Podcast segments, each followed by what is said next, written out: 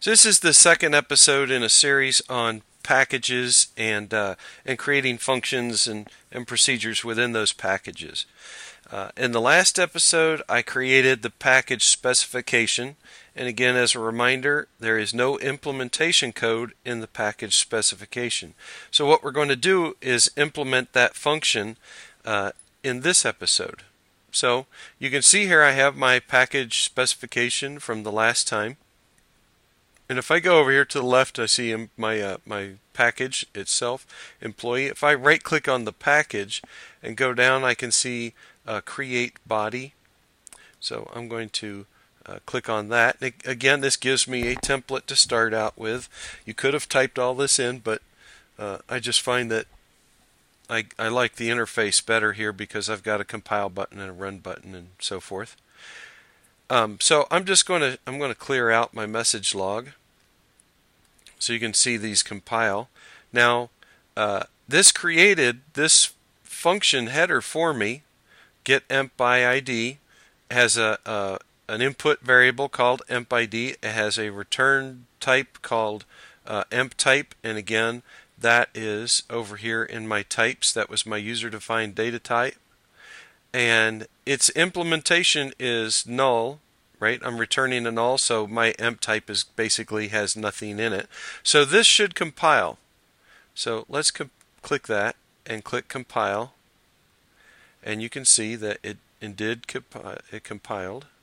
And now you can see here is my employee body, my uh, package body, and then here is my, this is the get emp ID or emp by ID specification. This is the actual implementation. So it already compiles, and I can't tell you enough that that is the way you should be writing code. Code a little bit, test a little bit. Code a little bit, test a little bit.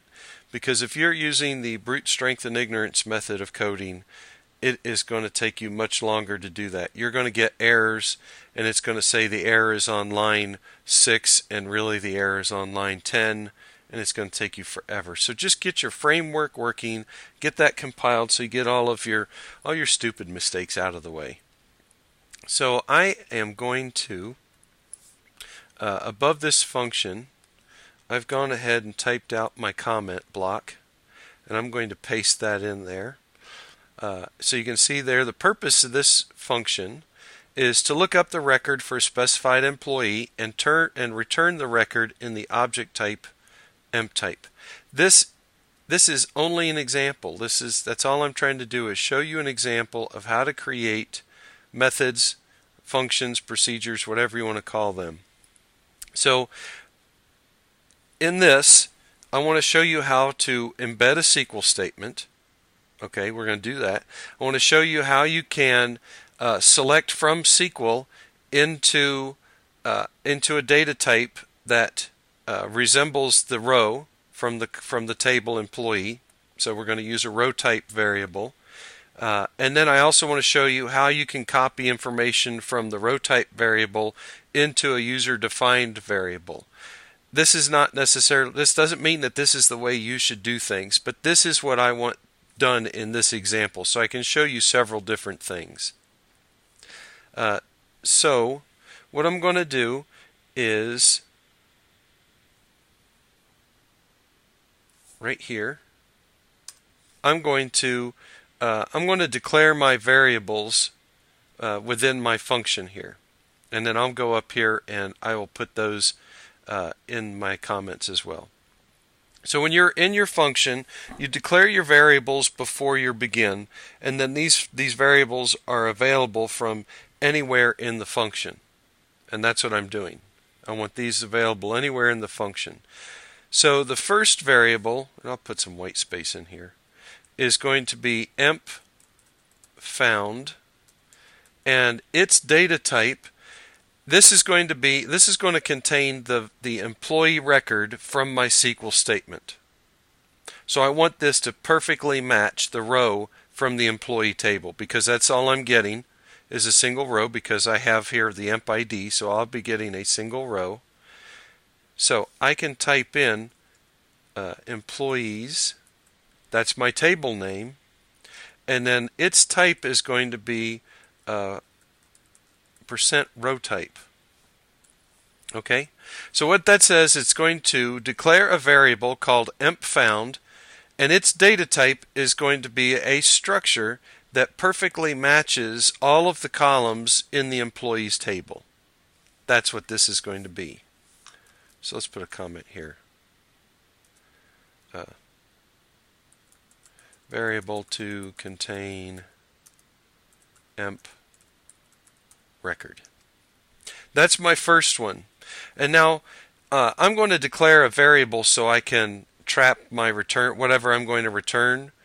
And uh, I'll talk about that in a minute. I just for debugging purposes, I like to trap those variables, trap all that information in a variable. So I'm just going to call it emp uh, emp return. And it has to be the same data type as my return data type, right? Here I said the return data type from my uh, from my function is an emprec. So if this is what I'm going to use as my return, it has to be a emp type. Oh, I said emprec, I meant emp type. So this is uh, variable to uh, contain return. All right. So there are my variables. Here is where I'm going to begin my code. Now, I'm going to test a little bit just to make sure I didn't type in something screwy there. And I can see that it compiled, so I've typed in a couple of lines of code. Everything works. Now we move on.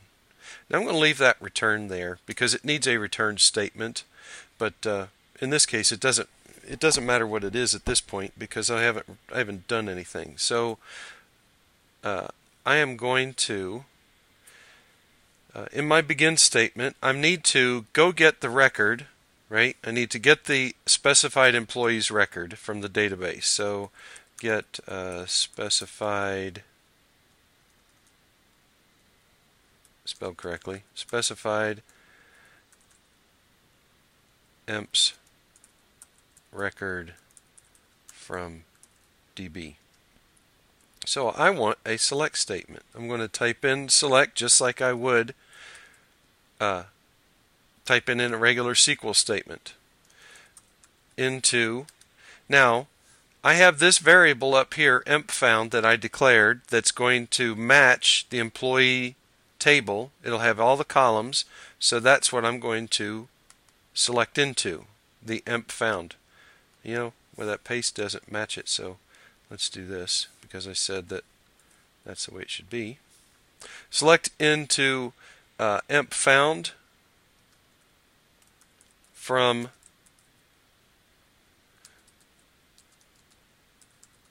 my employees table. Okay, just typing regular SQL where now the column in there you can see I have my uh, self my uh, my completing code for me where empid is equal to now where do I have an employee ID so I can have the specified employee? That's my parameter that is being passed into my function right there empid so I have emp underscore ID and I think in my documentation it says that these are supposed to be mixed case as well So that's the end of my SQL statement, so it gets a semicolon. Now, if everything works right, if I did this right, that should compile. So let's test it, make sure I type this in correctly. I do a compile, and again, it compiled, so test a little bit, code a little bit, test a little bit. Now I need to I have right now my employee record in my emp found, right? And I, again, I'm not saying that this is the preferred way of writing code.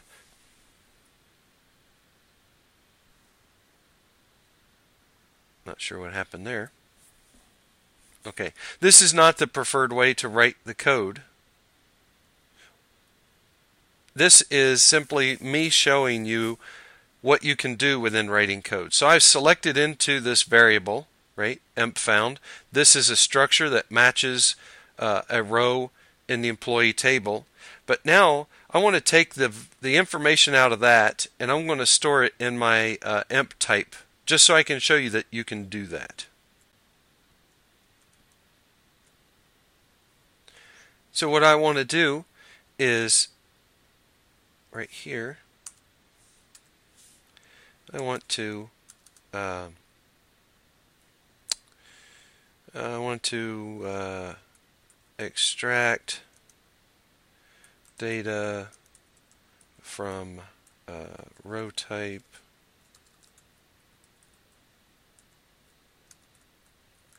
variable and store in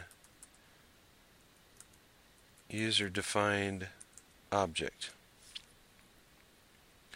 Now I could go through and do a bunch of lines uh, of code that that does this because I basically am copying information from one structure into another structure. But I can do if you you should have talked about casting in your uh, in your in your programming courses. So I can take a variable and I can uh, tell it to even though it's a string, I want you to cast it as an integer. I can do that. So I can do the same thing here. I'm going to take my return type variable, which is emp uh, underscore return, right? This is what I said I'm going to store my uh, return values in. And I'm going to assign it a value, so I need the colon equal because that's what I'm doing is assigning it a value. And now I don't have anything that's that that that's exactly that structure type. But I do have the emp uh, the emp found that is kind of like that. So I'm going to say take emp found and make it look like an emp return. So that is uh, emp type. I'm going to cast it. So this is how I cast it. And I say my emp found variable right here